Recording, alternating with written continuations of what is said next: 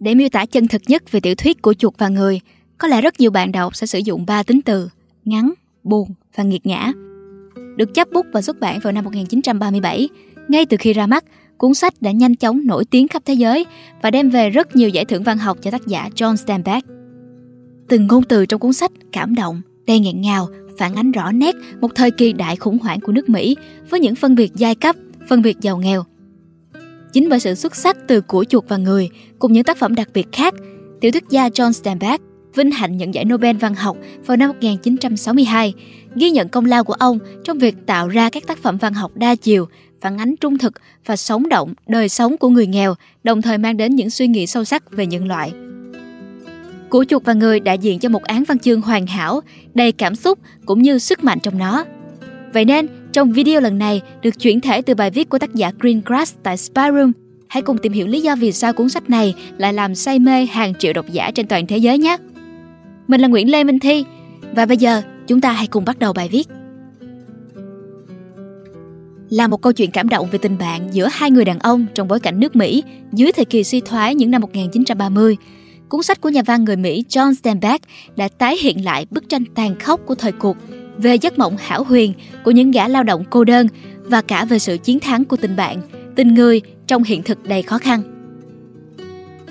Bức tranh tàn khốc của cuộc đại suy thoái kinh tế Tác phẩm dài không quá 150 trang, mở đầu với việc hai người đàn ông nọ đang trong hành trình tìm kiếm việc làm. George là một gã nhỏ bé nhưng thông minh, nhanh nhẹn. Anh chăm sóc cho người bạn đồng hành của mình là Lenny, một chàng trai vạm vỡ, khỏe mạnh nhưng lại bị thiểu năng trí tuệ và mê mẩn sờ những thứ mềm mịn. Cả hai cùng coi nhau như những người anh em thân thiết. Sự cố xảy ra khi sở thích kỳ quặc của Lenny đã buộc cả hai phải chạy trốn khỏi thị trấn đang ở vì anh đã chạm vào váy của một phụ nữ và đã bị buộc tội hiếp dâm. Tới trang trại mới, George, Lenny và những người làm công thời ấy đều có chung mơ ước là sẽ sở hữu một mảnh đất của riêng mình để tự do làm chủ và không phải phục dịch cho kẻ khác. Những tưởng giấc mơ ấy sẽ sớm thành hiện thực như lời của George mô tả ở bờ sông Salinas với khu vườn trồng đầy hoa quả, những con bò sản sinh ra sữa và cả lũ thỏ cho Lenny. Thế nhưng, cũng giống cái cách mà cuộc khủng hoảng thời ấy khiến cho những người lao động ở Mỹ điêu đứng, giấc mơ của họ mãi không thành hiện thực. Lenny phải trả giá cho một sự cố mà đến bản thân anh cũng hoàn toàn không nhận thức nổi. Không còn là thứ ánh sáng ảo mộng ban đầu khi George và Lenny mới đặt chân tới. Bờ sông Salinas cuối truyện ngập trong máu, sự u uất và đen tối, nơi những giấc mộng vỡ đôi và ép con người ta phải quay lại cái hiện thực mục nát. Dưới ngòi bút của John Steinbeck với các đoạn văn ngắn, từ ngữ đơn giản, dễ hiểu nhưng ẩn chứa sức nặng của những phép ẩn dụ và hình ảnh biểu tượng của chuột và người đã đem đến cho người đọc một bức tranh toàn cảnh về đời sống lao động của những công nhân vào thời kỳ suy thoái ở những năm đầu thế kỷ 20. Trong giai đoạn đó, ta thấy những người nông dân làm thuê, làm mướn, bán sức mình trong những nông trại lớn, không sở hữu đất đai, của cải, không gia đình và thường xuyên luân chuyển giữa các công việc khác nhau ở những trang trại khác nhau. Họ chịu nhiều luật lệ hà khắc, làm việc cực nhọc nhưng vẫn luôn đau đáu nỗi lo bị đuổi việc nếu mình làm sai gì đó. Tất cả đã cho thấy sự khắc nghiệt của một thời đại mà sức lao động được coi là rẻ mạt và có thể thay đổi bất kỳ lúc nào với bất kỳ ai. Giấc mộng hảo huyền của những gã lao động cô đơn Sẽ không khó để người đọc có thể nhìn ra rằng hầu hết mọi nhân vật trong thiên truyện của John Steinbeck đều là những kẻ cô đơn mang trong mình những ảo tưởng hảo huyền. Nhân vật George đã từng thổ lộ khi nói về ước mơ của mình rằng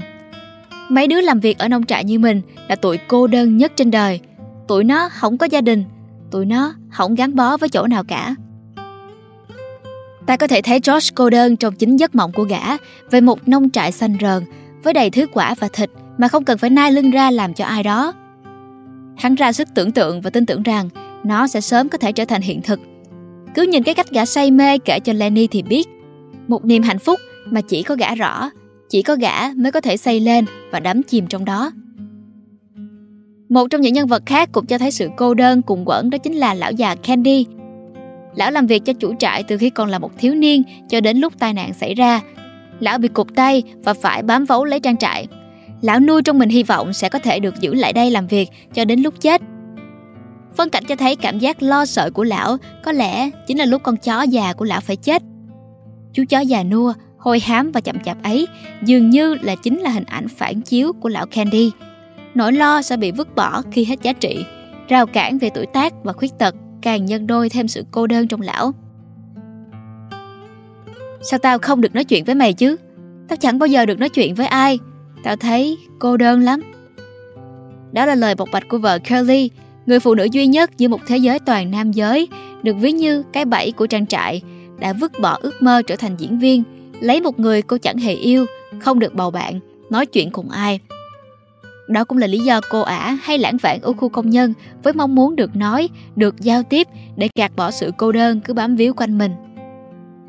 Hay như anh chàng Crooks da màu, dù khỏe mạnh và giỏi thể thao, song vì sự khác biệt cũng khiến anh bị hắt hủi khỏi nhà chung, phải sống ở kế chuồng ngựa, cô đơn trong chính căn phòng và nơi làm việc của mình,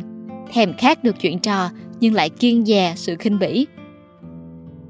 Và tất nhiên, người sở hữu nỗi cô đơn không thể không nhắc đến Lenny, một anh chàng to xác, vạm vỡ nhưng lại thiểu năng trí tuệ. Chính sự chậm hiểu biết đấy đã tách biệt Lenny với tất cả mọi người, với cả xã hội mà anh đang sống. Dù được George bảo vệ và dẫn dắt, song Lenny vẫn khát khao được nuôi những động vật như chú chó, đàn thỏ hay những chú chuột trong thế giới của mình để giải bày tâm sự và phải chăng là cả sự thấu hiểu. Dù không trực tiếp mô tả sự cô đơn của các nhân vật bằng những câu văn mùi mẫn đầy cảm xúc, John Steinbeck vẫn cho người đọc cảm thấy được trạng thái đơn độc của họ qua những hành động, cử chỉ và lối suy nghĩ. Sử dụng bối cảnh của những gian phòng ẩm ướt, đơn sơ trong một trang trại rộng lớn và sự mục rỗng tâm hồn của từng nhân vật trong thiên truyện, tiểu thuyết gia người Mỹ đã tái hiện trước mặt độc giả số phận chung của những người lao động nghèo cô đơn trong cuộc đại suy thoái kinh tế những năm 1929, 1933 với những giấc mộng không thành và mãi chỉ tồn tại trong trí tưởng tượng. Những công nhân trong củ chuột và người không chỉ là George và Lenny mà cả Candy, Crooks đều mơ ước về một trang trại của riêng mình, nơi họ có thể thoải mái tự mình làm chủ, để mùa đông có thể nghỉ ngơi ngồi bên lò sưởi, để có thể thỉnh thoảng bỏ việc đi xem gánh xiếc, không phải lo sợ bị đuổi, không phải đặt quyền quyết định cuộc đời mình vào tay người khác. Thế nhưng, cái giấc mơ có một trang trại như thế vào giai đoạn ấy lại là một giấc mơ khó có thể thành hiện thực cho dù họ đã lên kế hoạch chi tiết, đầy đủ và chỉ chờ có đúng một tháng lương nữa là thành hiện thực. Cuộc đời luôn tồn tại những bi kịch không báo trước và nó có thể nhanh chóng bóp nghẹt những giấc mơ chỉ vừa mới thai nghén. Giấc mơ của người đàn ông làm công trong của chuột và người cũng bị phá hủy bởi hiện thực khắc nghiệt và bởi sự kiện bất ngờ mà người đọc không thể nào ngờ tới được. Có thể nói, tác giả John Steinbeck đã mang đến một cái kết bất ngờ, dứt khoát và để lại nhiều suy nghĩ trong lòng người đọc. Nó tượng trưng cho xã hội khắc nghiệt và hiện tại cay đắng đã giết chết những giấc mộng đẹp và hy vọng về một tương lai tươi sáng của những người công nhân thời đó. Đặc biệt, với việc sử dụng thủ pháp cấu trúc đầu cuối tương ứng khi mở truyện bắt đầu ở bờ sông Salinas và kết truyện cũng tại dòng sông ấy, nó đã cho thấy sự lặp lại của những số phận được định sẵn và sẽ không thoát khỏi vòng luẩn quẩn. Thể hiện sự bi kịch của những người lao động với giấc mộng đổi đời mãi không thể hoàn thành trong bối cảnh khủng hoảng suy thoái đầy nghiệt ngã. Sự chiến thắng của tình bạn trong hiện thực tàn khốc. Tuy nhiên, tác phẩm của John Steinbeck không chỉ thể hiện sâu sắc hiện thực tàn khốc của cuộc khủng hoảng kinh tế với bi kịch của những giấc mơ Mỹ không thể thành, mà nó còn mang đến cho độc giả một tình bạn cao cả, một tình bạn đẹp giữa xã hội đầy khắc nghiệt và xảo trá. George và Lenny ngay từ đầu xuất hiện đã là một đôi bạn thân thiết, dù các ngoại hình và tính cách hoàn toàn trái ngược. Trong suốt chặng hành trình, ta luôn thấy George bảo vệ, bao dung và chăm sóc cho Lenny vô điều kiện dù rằng gã vẫn hay nói nếu không có Lenny, gã đã có thể yên tâm làm việc tại một trang trại, tích góp một số tiền rồi sau đó mua mình mảnh đất nhỏ và sống hạnh phúc. Thế nhưng, khác với những lời nói của mình, George vẫn luôn giúp đỡ và bao bọc Lenny ngốc nghếch.